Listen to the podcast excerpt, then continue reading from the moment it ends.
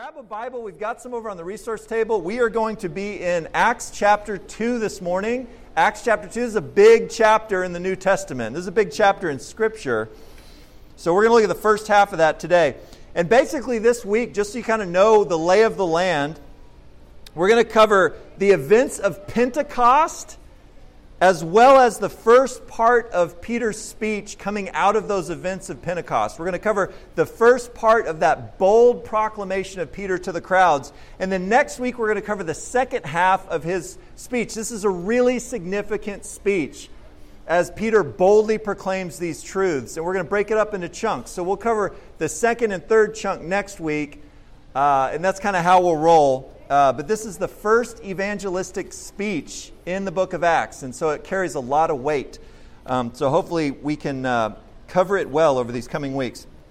And I just want to kick off, you know, speaking of bold proclamations, uh, I was searching for a worship song the other day. It was a worship song by Phil Wickham called The Time Is Now, because that's what I entitled this sermon, The Time Is Now.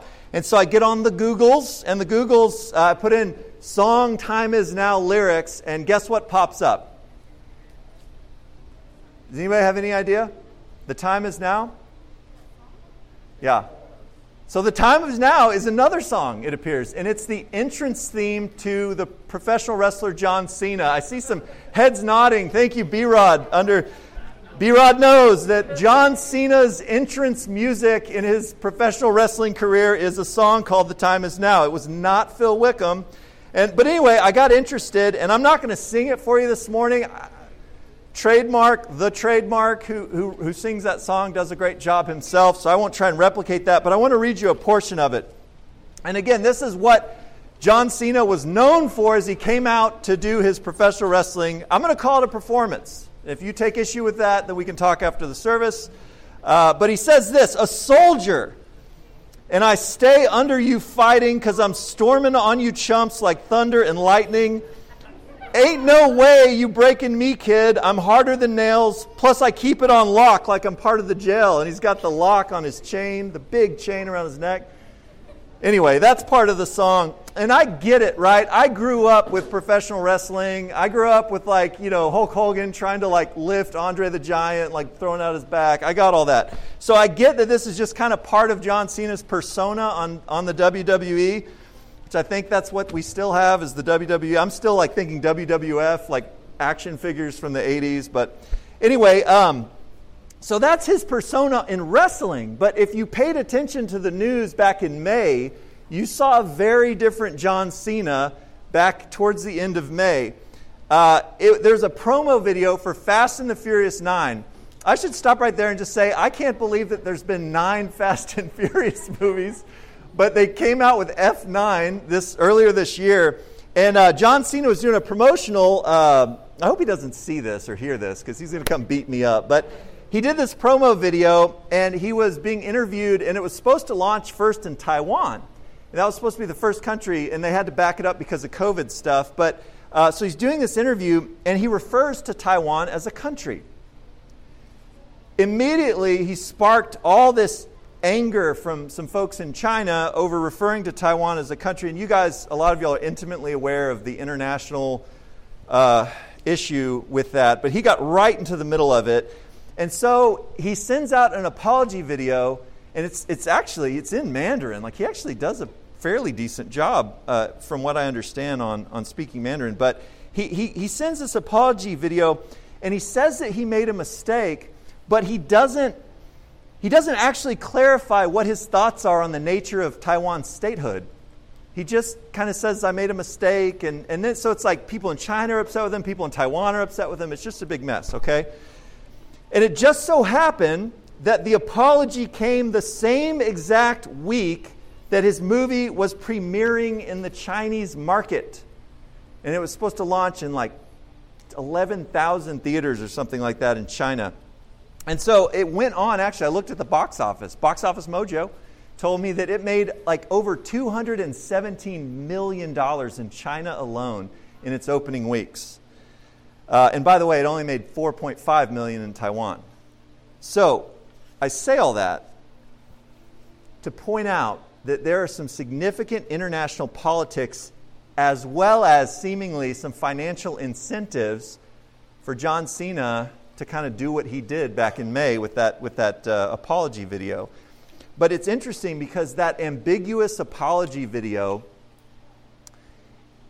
not really explaining what he actually believes and just kind of saying some stuff, uh, it, it, it didn't present a harder-than-nails, unbreakable soldier, okay? Right? Because that's just his persona on professional wrestling. Uh, the ambiguity of it and just kind of how it rolled out, and y'all probably saw some of the news coverage on it. People were mocking him. I'm not trying to do that this morning, but what I am saying is that it's a little squishy.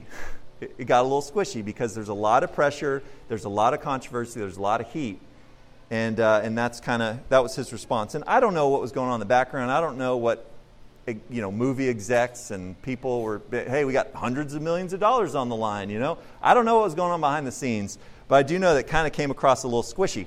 But our world, and this is true across the board, our world is full of politics and doublespeak and mincing of words. Just flip on the T V, all right? So it's actually really refreshing to read in Acts chapter two where we see Peter boldly proclaiming God's truth. Like, he doesn't mince words in the slightest. And we see that carry on all throughout the book of Acts, despite controversy, despite pressures and internal and external pressures and, and even financial incentives. And we're going to get into some of that later in Acts. Peter boldly proclaims God's truth, as do the rest of the apostles and the other followers of Jesus. But Acts two reminds us, at the very same time that we see these superheroes of the faith, like, oh, I wish my faith could be like Peter's when he boldly proclaimed that truth in Acts chapter two. At the very same time they show us this bold proclamation, Acts two reminds us that the power that was behind Peter's bold speech is nothing short of God himself. It's nothing short of the presence and power of the Holy Spirit manifesting himself through a, a, a humble vessel, which was Peter. Without the Holy Spirit, we will succumb to pressures and politics.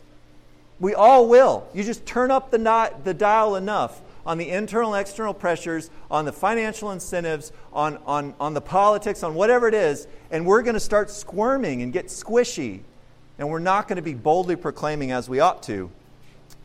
My big idea, our big idea for, for this, this portion of Acts chapter two is that the time is now for trusting Christ. It's not tomorrow, it's not next month, it's not five years from now. The time is now for trusting Christ. And we as Christians must trust in Christ's supernatural provision, that is the Holy Spirit. We have to trust in Christ's supernatural provision so that he can then use us to help other people trust in his salvation. We have to trust in his supernatural provision so that he can use us as his vessels to communicate the gospel and to help other people believe, to help other people take hold of eternal life, of his salvation. So that's how we're going to divide out our time between those two things. The time is now for believers to step out in faith. I'm speaking to you, believers. Like, if you trusted in Jesus Christ, the time is now for us to step out in faith. We are living in what is called the church age, okay? We are living in this very specific time in human history in which the gospel, this mystery uh, that has now been brought to light through the person and work of Jesus Christ and the teaching and proclamation of his apostles, this gospel is going out from Jerusalem to the ends of the earth. And we're on the front end of that in Acts chapter two. But we're two thousand years into that process where we are today. We are living in the church age, and Scripture calls these the last days. You wonder why Scripture calls these the last days? two thousand years ago, the last days started, and we are still in the last days because they're leading up to the return of our Lord Jesus Christ. In order to step out in faith during what Scripture calls the last days, that should have a ring of urgency to it. We as Christians must be characterized by two things at least.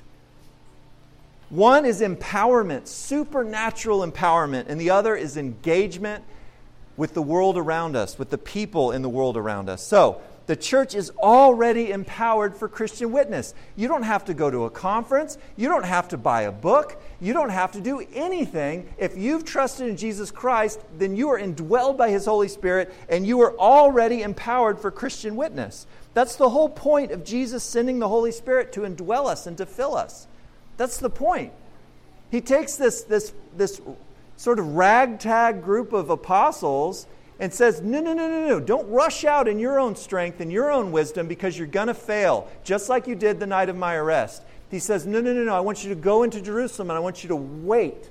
I want you to wait for the promise from the Father. I want you to wait for me to send the Holy Spirit to indwell you as my holy people.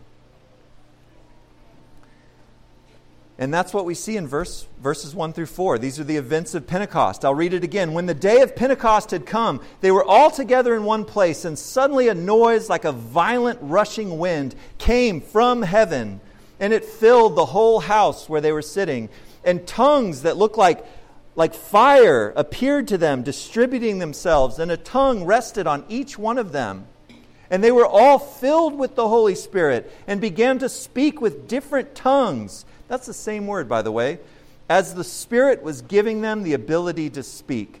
So, folks, ha, uh, as a preacher and like a teacher, like I just want to spend just gobs of time on this, but we we're not. Uh, but I want to I want to highlight a couple things. This has a ton of connections to the Old Testament. Everything about this passage is is connecting with different Old Testament passages and prophecies, and Uh, other sections in the New Testament could be connected in. So there's a million different directions that we could go with just these four verses. But the basic issue that I want you to walk away with is divine enablement, divine empowerment. The, the, the focus is on God's presence and power. That's what so many of these signs and symbols are representing. God's presence and God's power. That noise of wind from heaven and those tongues of fire that were resting on the believers. Those are, those are rich with Old Testament Israelite symbolism for the presence, for the appearance of God Himself. The fire on the bush, the fire on Mount Sinai, the pillar of fire over God's people in the wilderness. I could go on and on, but just know that those are symbols for God's presence in the Old Testament. And at Pentecost, which was fifty days after the... the uh, basically it was fifty days after Passover, Um, but there was another one of these major Israelite festivals, and there were hundreds of thousands of people in Jerusalem. But at Pentecost, the Holy Spirit was sent right at that moment from heaven, when there's hundreds and thousands of, of Jewish people from all over the world come to Jerusalem, busting at the seams to worship. That's the moment that God sends His Holy Spirit. And He sends His Holy Spirit from heaven, just like that wind from heaven. And it's actually the same root uh, between wind and spirit in the Greek, which is kind of fun. Uh, but He sends His Holy Spirit from heaven by Christ to fill these believers for what?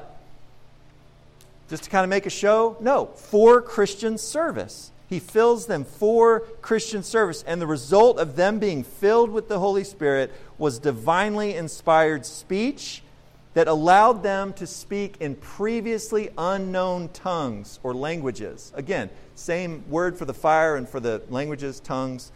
Uh, but that's that's clearly, and from the context, that's what they're doing. Is they're speaking in previously unknown uh, languages and dialects that they could have not known. And this was an important miracle because, folks, Christian witness would involve what?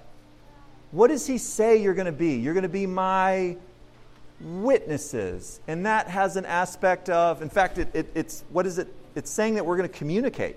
We're going to bear witness to the truth and reality of the person and work of Christ. So Christian witness is going to involve bringing the gospel, the good news, this message of Jesus Christ to the ends of the earth through what?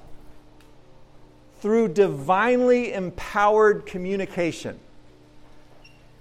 Now, the point is not that all believers everywhere would speak in tongues. And Paul makes that abundantly clear in First Corinthians. Not everybody speaks in tongues, right? So that's not the point, that everybody's going to speak in tongues, right? The point is that this, this whole witness, this whole Christian ministry throughout the ages in the church age is going to be about divinely empowered speech. The point is that the church had been empowered now for Christian witness. And then the church must then, as a result of that, we must be engaged in Christian witness. We don't want to waste what God has given us. We don't want to be bad stewards of the divine empowerment that we've received through the Holy Spirit. So we have to be engaged in Christian witness. And please, I... we think individualistically in our culture. I get it. I do too. When you hear the Great Commission, don't hear like, Eric, it's up to you to do this Great Commission. Like, this is what we are doing together as the Big C Church throughout the ages. And it's also what we're doing together as a church family here at Wayside Communities Church in Greater Austin and beyond. So I, I just want to make that clear that this has been given to us. But we still, both individually and corporately, need to be engaged in Christian witness. And that's exactly what we see from the very beginning of the church. And look at verses five through thirteen. Look at what happens. The moment that they're indwelled, the moment that they're filled by the Holy Spirit for Christian service, that's what they do. It says, now, there were Jews residing in Jerusalem, devout men from every nation under heaven. And when this sound occurred, the crowd came together and they were bewildered, because each one of them was hearing them speak in his own language. They were amazed and astonished, saying, why are not all these who are speaking Galileans? And how is it that we each hear them in our own language to which we were born? Parthians, Medes, and Elamites, and residents of Mesopotamia, Judea and Cappadocia, Pontus and Asia, Phrygia and Pamphylia, Egypt and the parts of Libya around Cyrene, and visitors from Rome, both Jews and proselytes, Cretans and Arabs. We hear them speaking in our own tongues of the mighty deeds of God. And they all continued in amazement and great perplexity, saying to one another, what does this mean? But others were jeering and saying, they are full of sweet wine. Now, I could I could totally nerd out on just that list of nations. And, and we were talking this morning when we were all here doing the setup that we need like a pastor's cut for all the stuff that I can't fit into sermons. Like, we just just do the pastor's cut. And we'll all go grab coffee on like a Monday. And just I can I can nerd out about all these fun things. But um But I want to consider basically three aspects with this passage I just read. Three aspects of Christian witness, which have, folks, they have remained the same throughout these last two thousand years. First of all, the audience was international and, and inquisitive. So we read that the devout Jews residing in Jerusalem were from every nation under heaven. Intended exaggeration, right? But the point is, they were from all over the Jewish diaspora, the dispersion of the Jewish people around the Mediter- Mediterranean world, okay? And furthermore, we see what? We see that something sparks their interest, and it makes them ask questions about these Christian Jews. And in this case, it was the sound. I don't know if that was the sound of the rushing wind or the sound of them speaking in these, these languages that they wouldn't have known. But their, but their attention is grabbed by something. In this case, it's the sound. And then they're they're perplexed by what they see and what they hear.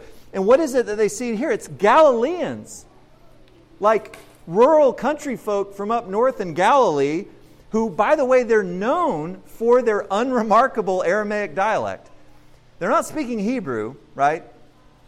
For, for hundreds of years, they've been speaking Aramaic. And they spoke a certain dialect of Aramaic that they kind of got made fun of. And so, like, they noticed Peter, right, at the night of Christ's arrest, remember, and they go, hey, you're Galilean, aren't you?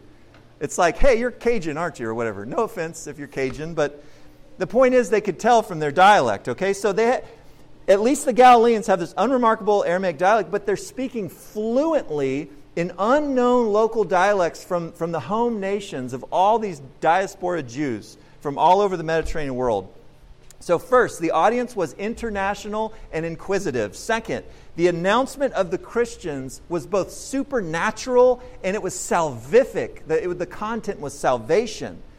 There, there was no way for these Galileans to have known, much less been able to fluently speak in these distant dialects, ranging from Rome all the way uh, in the far northwest, all the way down to Arabia, the Arabian Peninsula, and from Egypt down in the southwest on the on the uh, Mediterranean coast of the of uh, Africa, all the way up to Elam in Mesopotamia, around Mesopotamia. So all over the place. And then these divinely empowered messengers, what are they doing? There's content here, right? What are they talking about? They're talking about the mighty deeds of God. And that's what people did in the Old Testament when they prophesied. They would prophesy about the mighty deeds. Back then it was what God did for Israel, bringing them out of Egypt in the plagues and parting the Red Sea and bringing them through the Red Sea and destroying Pharaoh's armies and providing for them in the wilderness and bringing them into the promised land. These are all the mighty deeds of God. Well, what are they talking about? What are these mighty deeds of God? We're going to see it all throughout Acts. It's the mighty deeds of God that he accomplished through the person and work of Jesus Christ. It's the gospel, the good news of Jesus Christ. Third, the acceptance of the message was mixed. Let's just prepare ourselves with this truth, because this has not changed in two thousand years. But look at verse twelve. It says, some of the people were amazed and perplexed, and they wanted to discover the meaning of these events. But others were mocking these Jewish Christians and accusing them of mid-morning drunkenness. They typically had a prayer hour at nine o'clock, and they would wait to eat breakfast until after nine. And they wouldn't eat wine or drink wine until they would eat meat, which would be after at the end of the day, right, in the evening. And so actually Peter's kind of joking with them a little bit. He's like, dude, it's like nine in the morning. Like, these people aren't aren't drunk on wine, okay?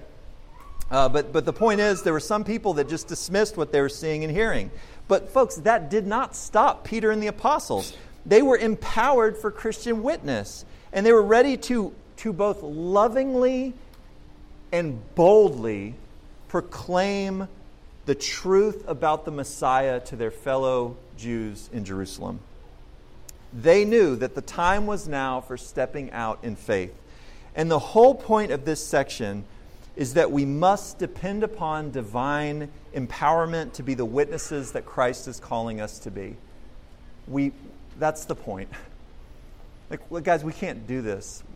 Individually or, or corporately, we cannot do this except for the divine empowerment to be witnesses. And, and folks, I, I'm going to be the first one to be honest here.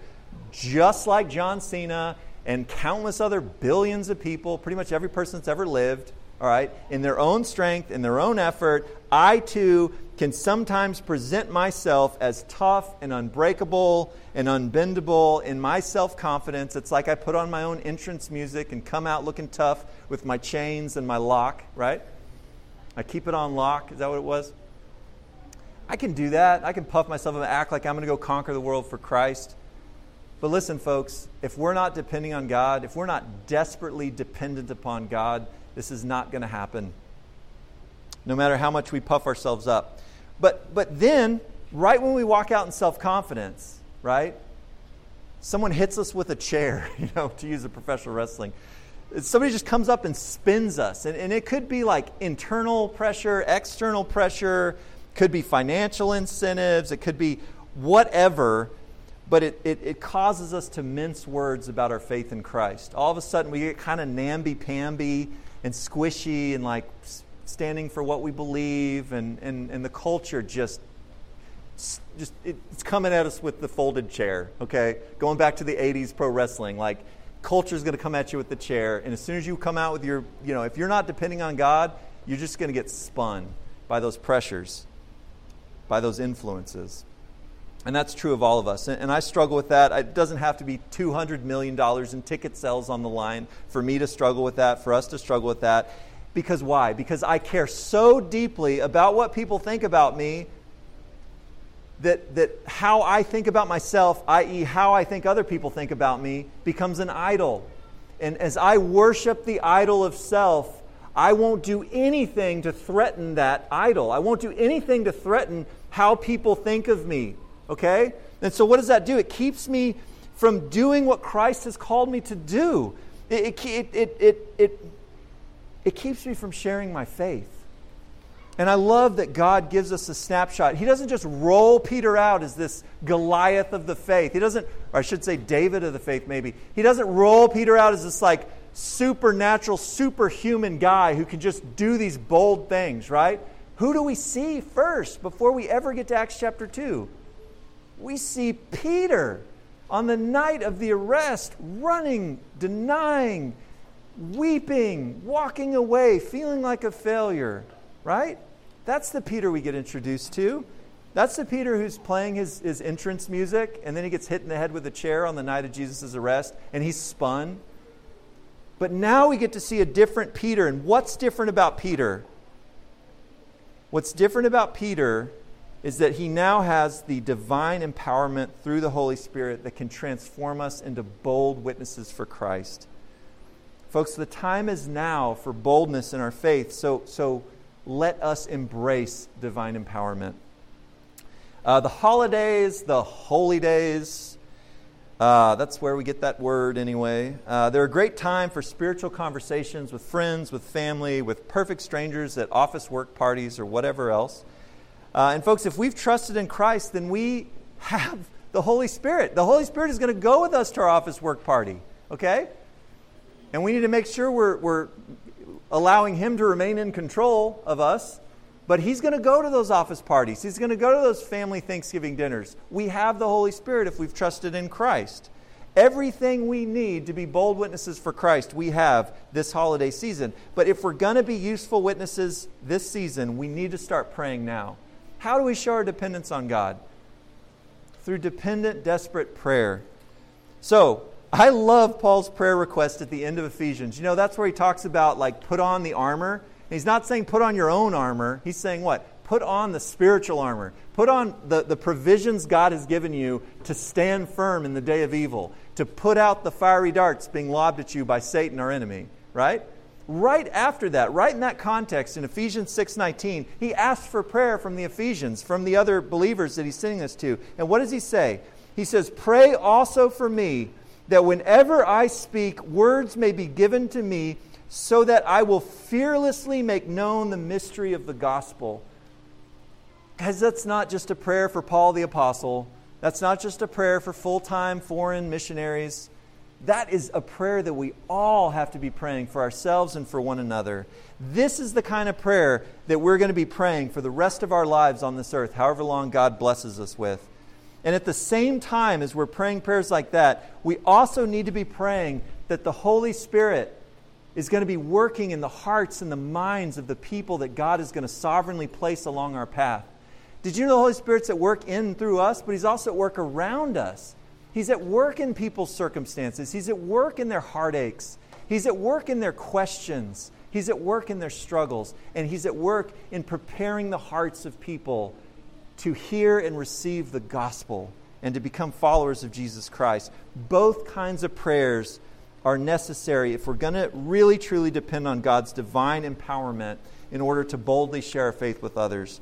And that brings us to the second point of our passage, and that is this. The time is now for unbelievers to come to faith. Folks, the time is not tomorrow for people that don't know Jesus to, this is not about, oh, I'll just, I'll think about these deep questions. Where do we come from? Where are we going? What's the purpose to life? Like, like what is there life after death? Does God exist? Like, the time to ask and answer and wrestle those questions is not next month. It's not five years from now. It is today.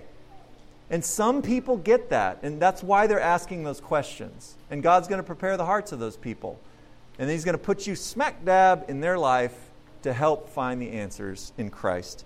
So the time is now. Again, we're living in the last days. And every passing day, folks, every passing day, between now and when Jesus Christ comes back, think of it like this. Every day you wake up and Jesus Christ hasn't come back yet, it is God's grace for allowing more and more and more people to respond to the gospel and to find eternal life. Because these last days, they will culminate with the final day, the day of the Lord, when Jesus is going to return as both conquering king and judge. That's what we believe. That is part of Orthodox Christianity, is that Jesus Christ is bodily returning to the earth.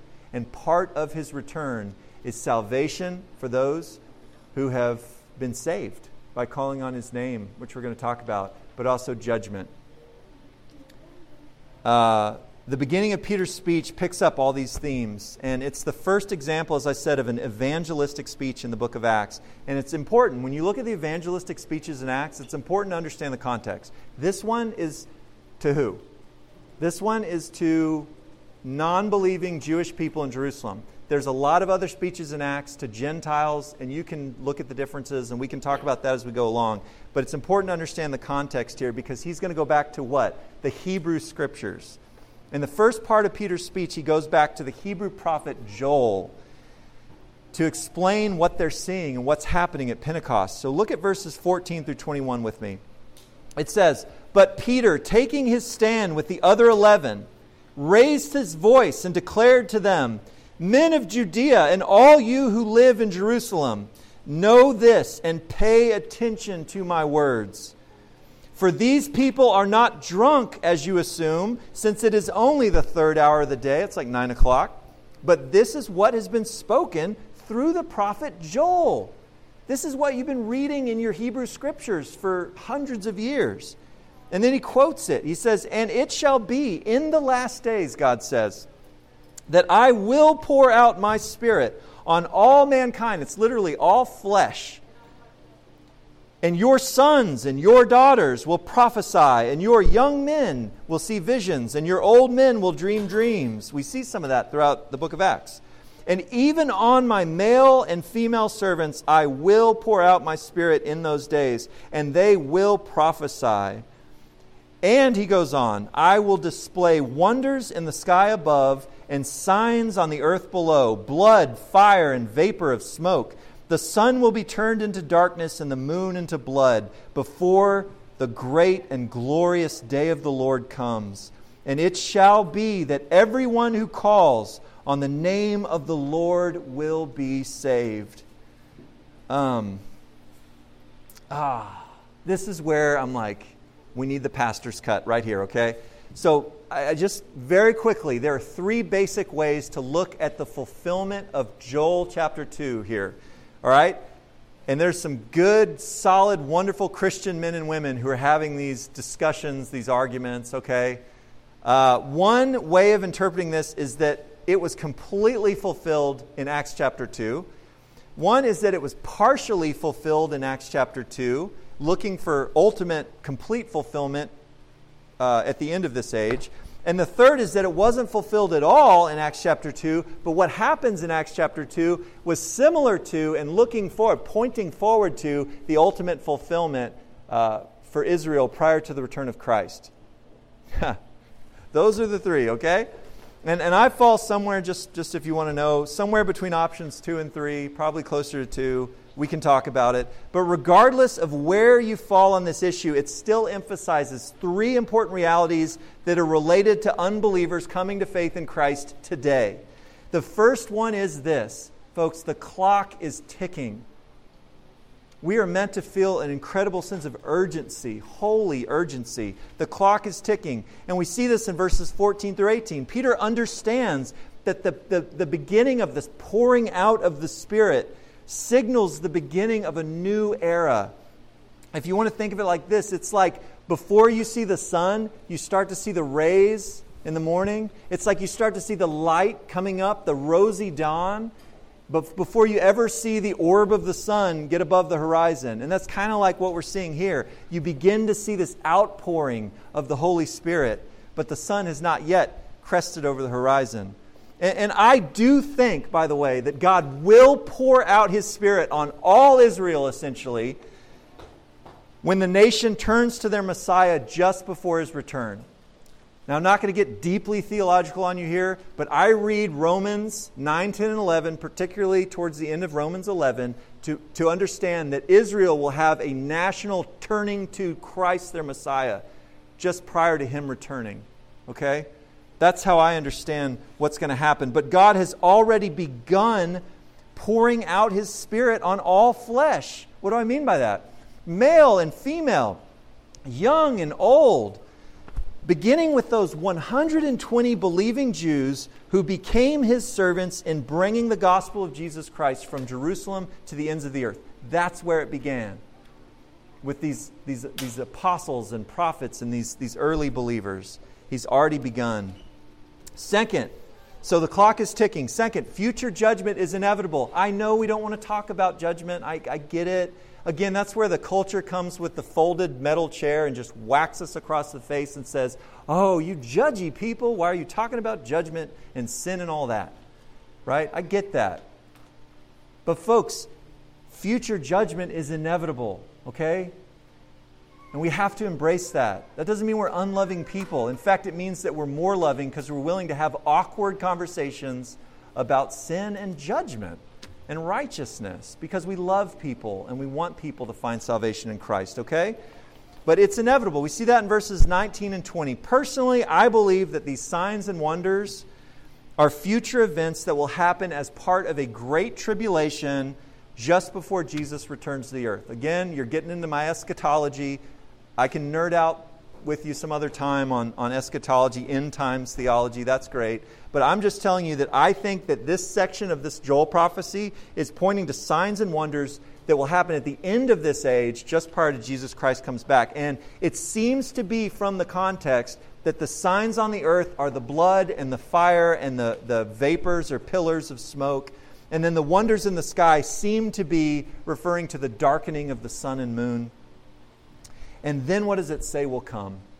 And then will come the great and glorious day of the Lord, when Christ will return as the conquering king, who will judge the nations and establish his kingdom on earth.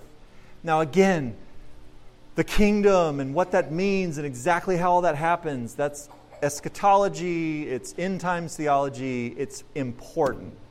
But we have a diversity of understanding of that even here at Wayside. And that's okay. I'm just telling you where I stand on this. But it is important to note that Peter doesn't end with this message of judgment, does he?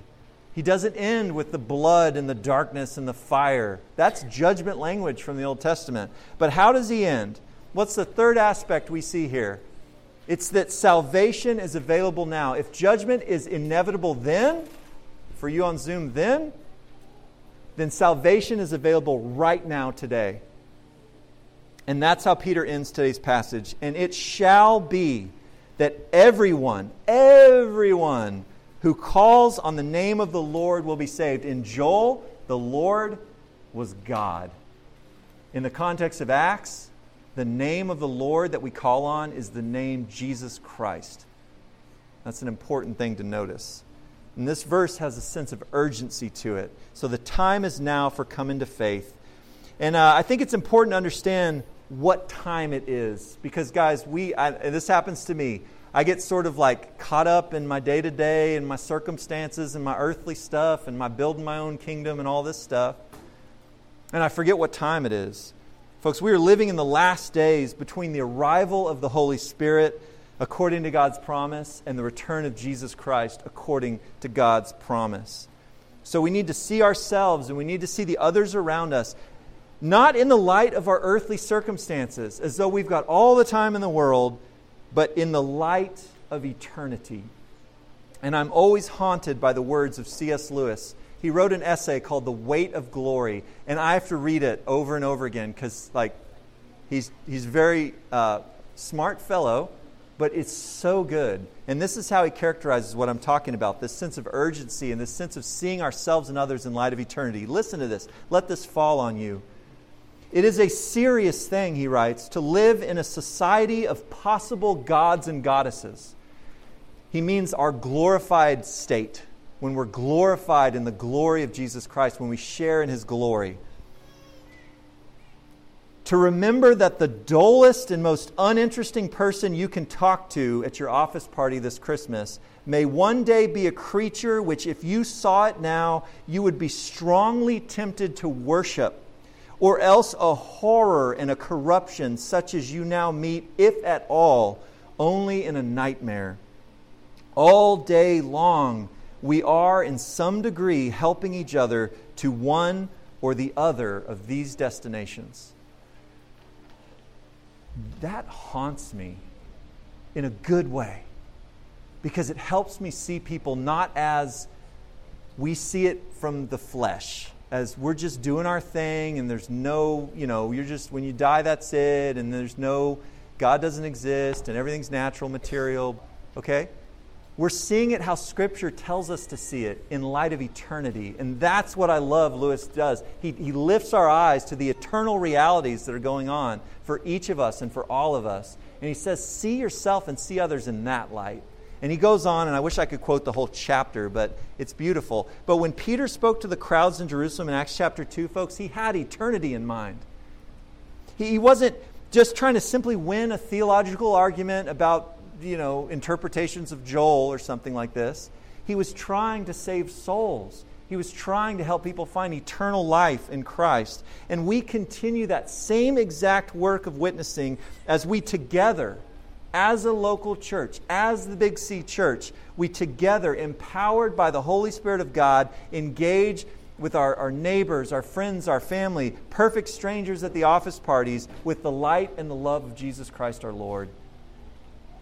The time is now for unbelievers to come to faith.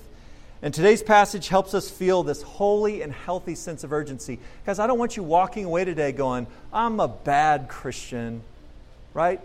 No, like feel exhilarated that like Jesus Christ has chosen you and He's chosen us and He's given us infinite reserves of empowerment And, and enablement to do this thing that He's calling us to. I want you to walk away with me from today, not thinking, oh, I'm a bad Christian, but thinking, my God, like this is what my life could look like. I already have all that I need for this kind of life. And all I have to do is just humbly submit myself to God in dependence and pray to Him and pray for others and just wait for Him to use me in His power according to His plans. And folks, your life will never be more full of purpose and joy and love and all these wonderful things we read about in Scripture than when we do that together. Peter reminds us that we are indeed in the last days, and it's only a matter of time until Jesus returns to justly judge the world in righteousness. And just like Peter, we can look around today and we can see a lot of people who we want to introduce Jesus to before He returns. So, who do you know that needs to know Him? Who do you? That's our application. Who do you know that needs to know Jesus? Today's passage tells us that salvation is not some esoteric, Gnostic, secret knowledge thing. Today's passage tells us that salvation is an open invitation to everyone who would call upon the name of the Lord Jesus. So, folks, let's pray that many, many, many, many more would, and that we would be the ones to have the privilege to personally deliver that invitation to eternal life.